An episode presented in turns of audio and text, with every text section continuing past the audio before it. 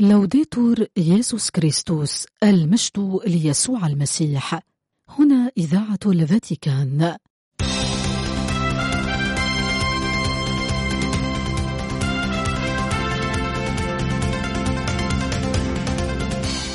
مستمعين الأحباء تحية طيبة من القسم العربي في إذاعة الفاتيكان. ننقل إليكم برنامجنا العربي اليومي حول نشاطات البابا والكرسي الرسولي وأخبار الكنيسة حول العالم. يمكنكم الاستماع إلى برامجنا والاطلاع على آخر الأنباء عبر الإنترنت على الموقع vaticannews.va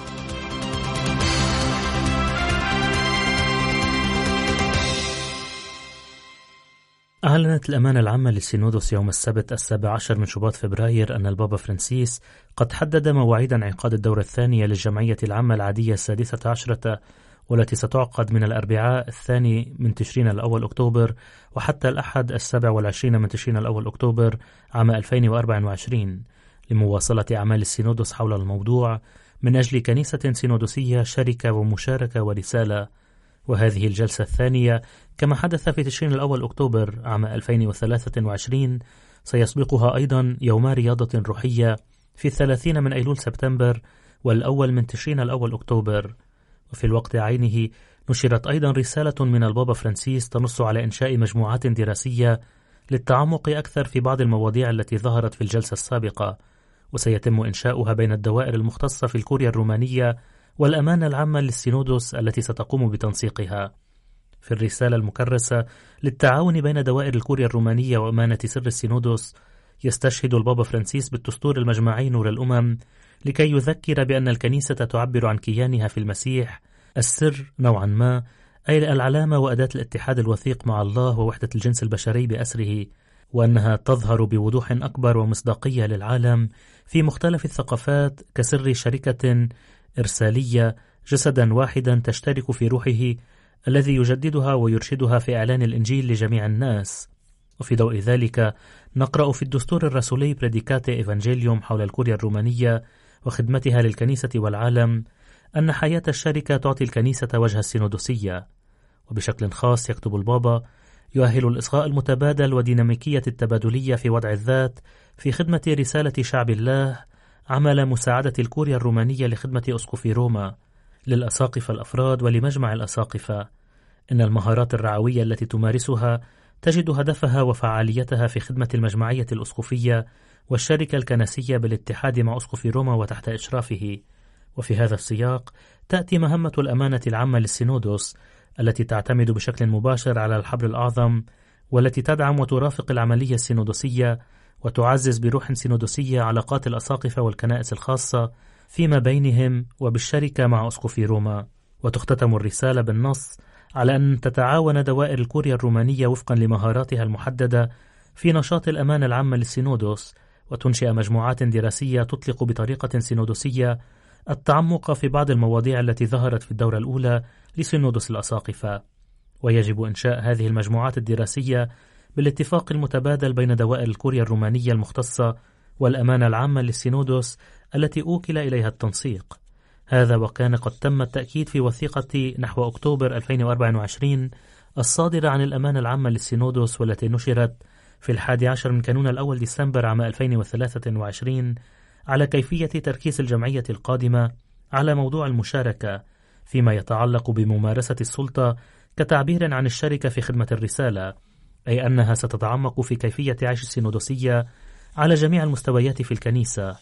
والآن يوضح قرار البابا أن بعض أهم المواضيع التي انبثقت عن الإصغاء إلى الكنائس تتطلب قدرا كبيرا من الوقت للدراسة اللاهوتية والقانونية والرعوية وفقا لطريقة سينودوسية تضم خبراء من جميع القارات ودوائر الكوريا الرومانية بحسب اختصاصاتها. في الوقت الحالي يتم تحديد مجموعات الدراسة التي سيتم تشكيلها وحول أي مواضيع. وقد أشار التقرير الموجز الذي تم التصويت عليه في نهاية جلسة أكتوبر الماضي إلى بعض هذه المواضيع مثل تحديث بعض القواعد القانونية وتنشئة الكهنة والعلاقات بين الأساقفة والرهبانيات والبحث اللاهوتي والرعوي حول الشماسية. إن مساهمات مجموعات الدراسة كما يتبين من وثيقة الأمانة العامة التي نشرت في كانون الأول ديسمبر ومن الرسالة التي نشرها الأبو الأقدس يوم السبت ستكون أدوات مفيدة لتأمل الكنيسة بأكملها ولكنها لن تشكل بشكل مباشر موضوع المناقشة والتمييز لجلسة السينودوس القادمة والتي ستركز على السينودوسية كتعبير عن الشركة في الحياة الكنسية. أخيرا من المهم أن نلاحظ الدور الموكل إلى الأمانة العامة للسينودوس بقيادة الكاردينال ماريو غريك والتي ستتولى تنسيق العمل مع الدوائر الفاتيكانية. هيئة لا تشكل جزءا من الكوريا الرومانية ولكنها تتبع أيضا البابا بشكل مباشر. كذلك يوم السبت أيضا عين البابا فرانسيس ستة مستشارين جدد في الأمانة العامة للسينودوس بالإضافة إلى العشرة الحاليين. والمستشارون الجدد هم المونسينيور ألفونس بوراس النائب الأسقفي لأبرشية لياج في بلجيكا جيل روتيه أستاذ اللاهوت في جامعة لافال في كندا. وأورموند راش أستاذ لاهوت في الجامعة الكاثوليكية الأسترالية. الأخت بيرجيت فايلر أستاذة لاهوت في الجامعة البابوية الكاثوليكية في بيرو. والبروفيسورة تريتشا سي بروس الرئيسة المنتخبة لجمعية علم اجتماع الدين وماريا كلارا لوكيتي بينغمر أستاذة لاهوت في الجامعة البابوية الكاثوليكية في ريو دي جانيرو.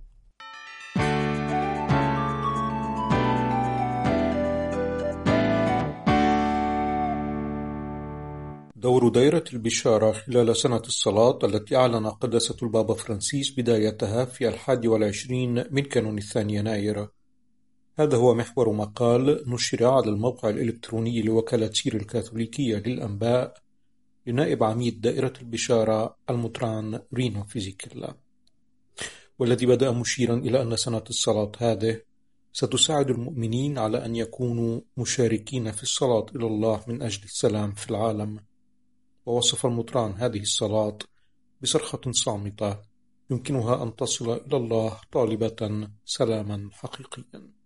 وتابع نائب عميد الدائرة مشيرا إلى حديث البابا فرانسيس عن البشارة والتي يتم القيام بها راكعين. وقال المطران فيزيكيلا إن هذا التعبير يجب أن يكون موجها في تقديم سنة الصلاة وذلك لأنه من الضروري في المقام الأول أن نضع التأمل في سر الله. وعلاقتنا به في حياتنا. ووصل أن سنة الصلاة استعدادا ليوبيل سنة 2025 تنطلق من هذا المفهوم وأشار من جهة أخرى إلى منطق وضع الذات في حضور الله وأضاف أنه ما من شيء أكثر أهمية في حياة شخص إن لم يكن التواجد في حضور الله.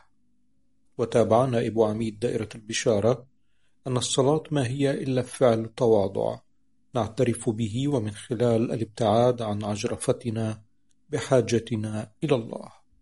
وأضاف أننا من خلال الصلاة نسأل الله أن يعلمنا كيف نصلي وأن نختار الكلمات الصحيحة للتحدث إليها.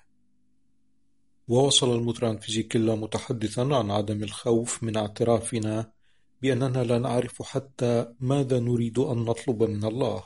ولهذا يأتي الروح القدس لمساعدتنا في ضعفنا. هذا ورد المطران رينو فيزيكيلا في مقاله التأكيد على أن سنة الصلاة تأتي في إطار السؤال الذي وجهه التلاميذ إلى المعلم حين سألوه أن يعلمهم الصلاة. ووصل نائب عميد دائرة البشارة أن هذا السؤال يطرحه كل تلميذ للرب يدرك أنه يبدأ دائما من البداية. فالقديسون الذين علمونا القيمة الكبيرة للصلاة في الحياة اليومية قد فعلوا هذا وعينا بكونهم خطأ لا قديسين. قال المطران فيزيكيلا وأضاف أن لهذا نحن في حاجة بشكل يومي إلى الاعتراف بحاجتنا إلى الله. وتبع أن هذا يصبح أمرا ملحا في زمن مثل زمننا الذي يبدو فيه أنه قد تم وضع الله في ركن في حياتنا نلجأ إليه في بعض الحالات فقط إلا أن سنة الصلاة تريد أن تعيد وضع الله في المركز وأن تجعلنا في ركوع أمامه. ووصل متحدثا بالتالي عن ضرورة التعبير عن احتياجنا إلى أن يستقبلنا الله ويفهمنا ويغفر لنا وأضاف أن سنة الصلاة تضع المغفرة في مركزها أي تضع الرحمة التي تعكس قرب الله وشفقته بنا واشتراكه في حياتنا. وأضاف المترعن فيزيكيلا أن سنة الصوم ستجد أفضل تعبير لها في السعي إلى أن ترسخ في قلب كل مؤمن اليقين بمحبة الله وبقربه. وتحدث عن سنة الصلاة باعتبارها مدرسة للصلاة وذلك من أجل إعادة اكتشاف الخطوات التي يجب القيام بها للعيش تحت نظرة رب يصغي إلينا. ثم عاد نائب عميد الدائرة إلى طلب التلاميذ المعلم أن يعلمهم الصلاة وتحدث المطران فيزيكيلا بالتالي عن صلاة الأبانة التي تختزل إنجيل المسيح بكامله. وتابع نائب عميد الدائرة أن الدخول تدريجيا في هذه الصلاة سيكون خبرة من أجل التأكد مما نحتاج إليه بالفعل. فالصلاة التي علمنا إياها يسوع تندرج في نور الرجاء والذي هو المضمون الجوهري ليوبيل سنة 2025 رجاء في أن ملكوت الله يمكن أن يكون أكثر حضورا في وسطنا من خلال نشاط البشارة الذي تقوم به الكنيسة. الرجاء في خبز اليوم والمغفرة وفي أن نتحرر أخيرا من كل شر. وفي ختام مقاله كتب نائب عميد دائرة البشارة أنه لن تكون هناك خلال سنة الصوم مبادرات سوى مساعدة الجميع على التأمل حول أهمية الصلاة. وشدد في هذا السياق على أن الصلاة ستكون مرة أخرى أسلوبنا في كوننا في العالم شهودا صامتين لخير البشرية.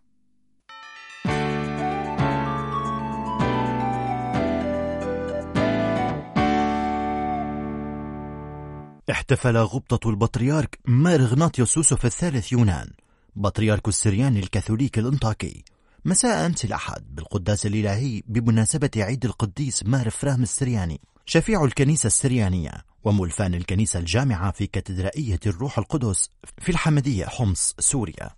وللمناسبة ألقى صاحب الغبطة عزة أعرب فيها عن فرحه وسروره لأننا نلتقي في هذه الكاتدرائية. بيت الله كي نمجد الله قبل كل شيء وكي نحتفل بالذبيحة الإلهية في هذا العيد المبارك. عيد القديس مار فرام السرياني والأحد الثاني من زمن الصوم الكبير والذي فيه تحيي الكنيسة السريانية تذكار أعجوبة شفاء الأبراص التي اجترحها الرب يسوع. وتحدث غبطته عن القديس مار فرام السرياني ابن نصيبين الواقعة في تركيا اليوم على الحدود السورية التركية بالقرب من مدينة القامشلي في سوريا ونوه غبطته إلى أننا نعتز بهذا القديس. الذي تؤدي كل الكنيسة الجامعة على مختلف طوائفها ترانيمه وتنشد أناشيده وتصلي صلواته منذ أجيال وأجيال. هذا القديس الشهير من القرن الرابع.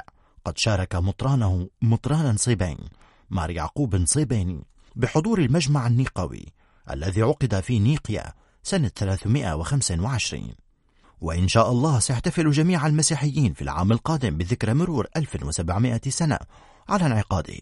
كأول مجمع مسكوني والمسكوني أي الذي يشمل كل الكنائس شرقا وغربا. ولفت غبطته إلى أن مارفرام عرف بغزارة تأليفه. إذ ألف الميامر والمداريش أي الأشعار والأناشيد التي تشرح لنا الكتاب المقدس. وقد كتب أحد المؤرخين المسيحيين إن فقد الكتاب المقدس لا سمح الله نجده في مؤلفات مار فرام السرياني. أفرام عرف بزهده لذلك تحتفل الكنيسة السريانية. الكاثوليكية والأرثوذكسية بأعياد عديدة للقديس مار فرام ولكن العيد الرسمي الأهم هو في السبت الأول من زمن الصوم الكبير لأن أفرام اشتهر بتقشفه وزهده. كما اشتهر أفرام أيضا بتواضعه. فقد بقي شماسا واعتذر عن قبول الرسامة الكهنوتية لتواضعه. وشدد غبطته على أننا في هذه المناسبة نتذكر أن الدعوة الكهنوتية هي دعوة سامية من قبل الرب وليست وظيفة.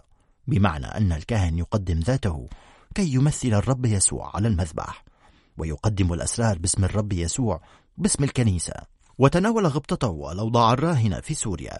فقال نحن أيها الأحباء نعيش أزمة صعبة جدا وجميعكم تعيشون هذه المعاناة منذ ما يقارب من ثلاثة عشر سنة.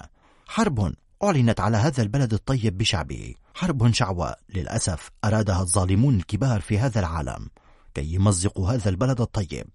هذا البلد الحضاري الذي أعطانا قديسين بالآلاف. بينهم مار فرام ومار يعقوب السروجي وهما ملفانان أي معلمان في علوم الكتاب المقدس. في هذه الذبيحة الإلهية ندعوكم كي تجددوا رجاءكم بالرب يسوع.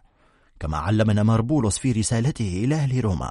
فعلينا أن نبقى رغم كل المعاناة أقوى من هذا الظلم والقهر الذي حل بشعب سوريا الحبيبة. وتضرع غبطته إلى الرب يسوع بشفاعة مار فرام السرياني السوري. كي يحل الرب أمنه وسلامه في هذا البلد الغالي علينا جميعا وكي يحمي جيشه الذي يضحي بالكثير.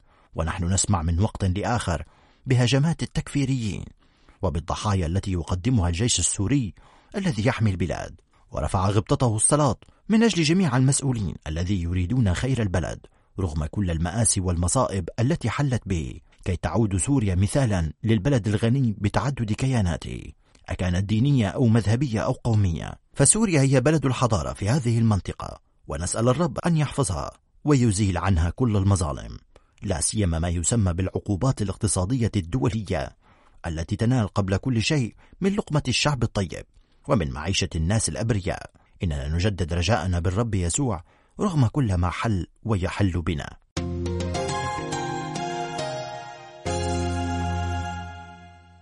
ترأس البطريرك الماروني الكاردينال مار بشار بطرس الراعي القداس الإلهي أمس الأحد في كنيسة الباحة الخارجية للصرح البطريركي في بكركي وألقى عظة في أحد شفاء الأبرص بعنوان تحنن عليه يسوع ومد يده ولمسه المأخوذ من إنجيل القديس مرقس واستهل البطريرك الراعي عظته قائلا عندما اقترب الأبرص من يسوع طالبا شفاءه من برصه المعدي الذي فصله عن الجماعة بحكم الشريعة تحنن يسوع عليه ومد يده ولمسه وطهره من برصه.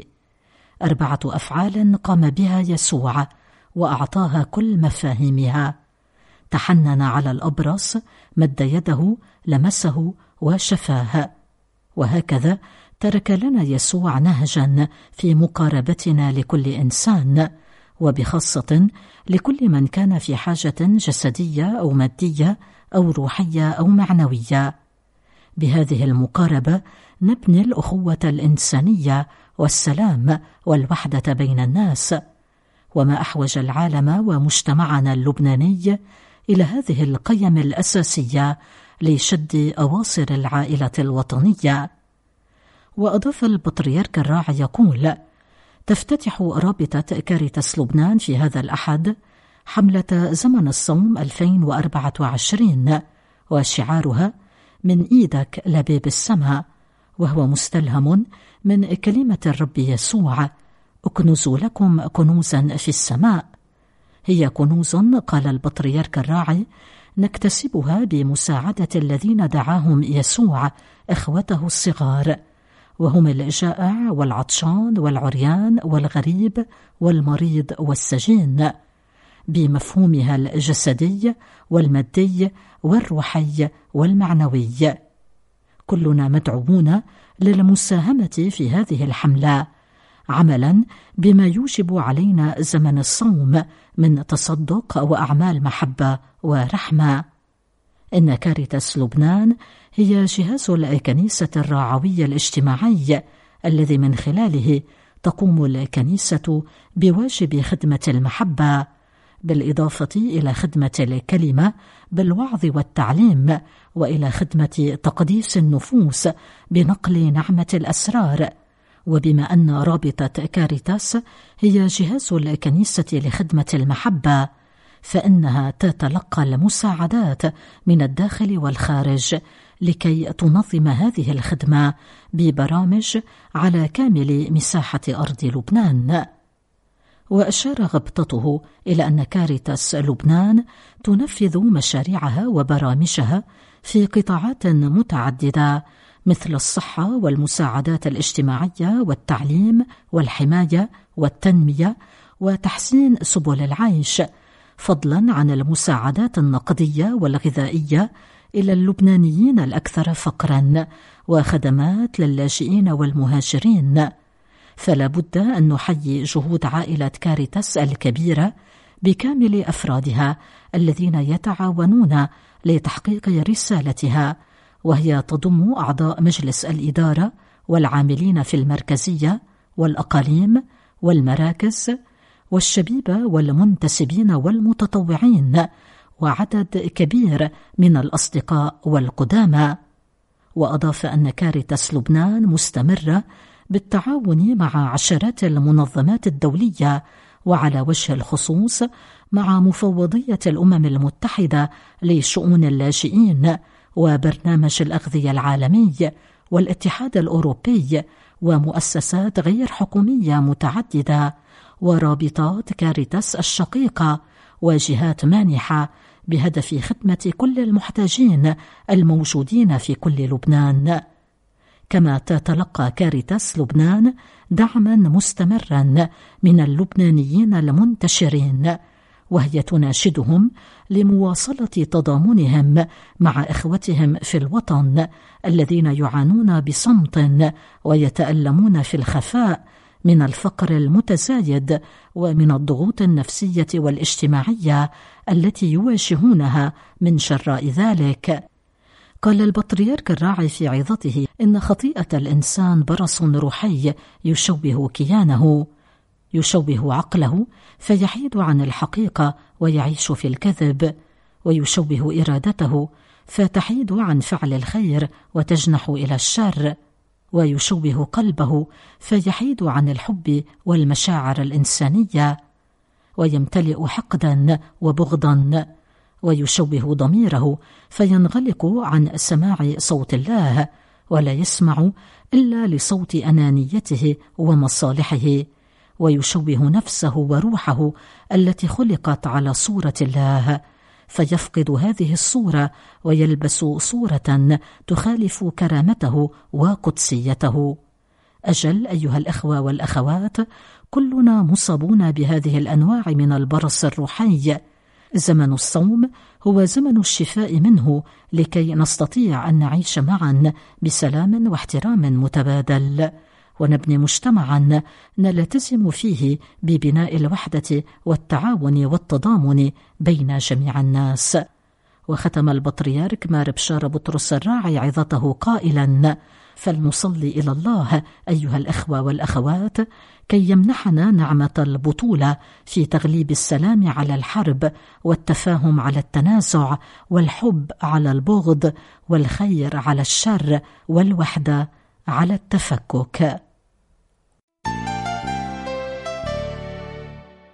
يوم أمس الأحد اختتمت جميع القداديس التي تم الاحتفال بها في جمهورية الكونغو الديمقراطية بدعاء خاص من أجل السلام في المناطق التي دمرها عنف الجماعات المسلحة. في وقت أكد فيه أسقف أبرشية جوما المطران ويلي نغومبي نجينجيلي أن المدينة هي بمثابة برميل بارود يمكن أن ينفجر ويؤدي إلى حرب أهلية في أي لحظة. رفعت إذن الصلاة من أجل السلام في الجزء الشرقي من جمهورية الكونغو الديمقراطية والتي دمرها عنف الجماعات المتمردة والإرهابية والذي أودى بحياة ملايين المدنيين خلال العقود الثلاثة الماضية وهذا الأمر لم يستطع ترك أساقفة البلاد غير مبالين على هذه النية صلى المؤمنون يوم أمس الأحد في ختام كل احتفال إفخارستي في البلد الأفريقي بمبادرة من مجلس الأساقفة المحلي تشهد على التزام الأساقفة القوي في سبيل التهدئة. هذا ومن المرتقب أن يشهد يوم السبت المقبل الرابع والعشرين من الشهر الجاري الاحتفال بقداس السلام في كاتدرائية سيدة الكونغو في العاصمة. يرأسه رئيس أساقفة كينشاسا المطران فريدولين أمونغو تماما على غرار الاحتفال الذي تم نهاية شهر كانون الثاني يناير الماضي في رعية سيدة جبل الكرمل في جوما. يقول الأساقفة الكونغوليون إن نداء إلى إنهاء الأعمال العدائية في منطقة البحيرات الكبرى هو القصد من هذه الصلاة والتي تستحضر تعزية الله حتى يتمكن الناس ضحايا الفظائع وجميع الكونغوليين المعذبين لعقود عدة بسبب انعدام الأمن الذي يودي بحياة الملايين من الضحايا من العثور على السلام والهدوء.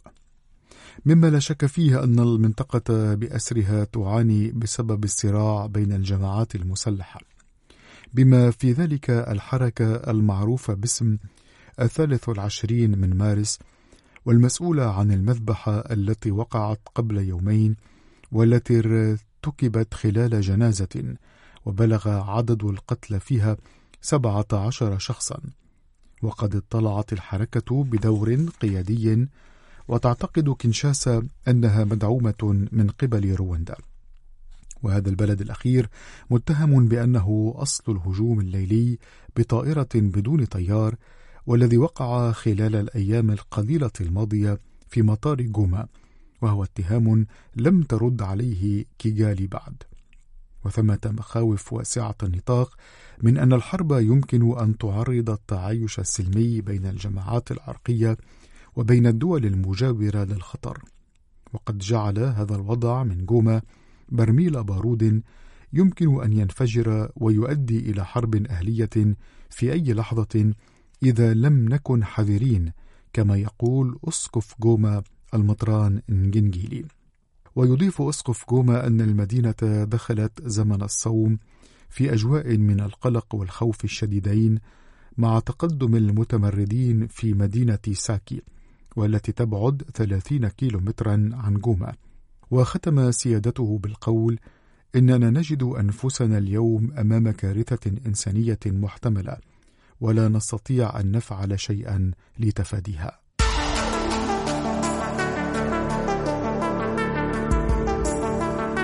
هنا إذاعة الفاتيكان Laudetur Jesus Christus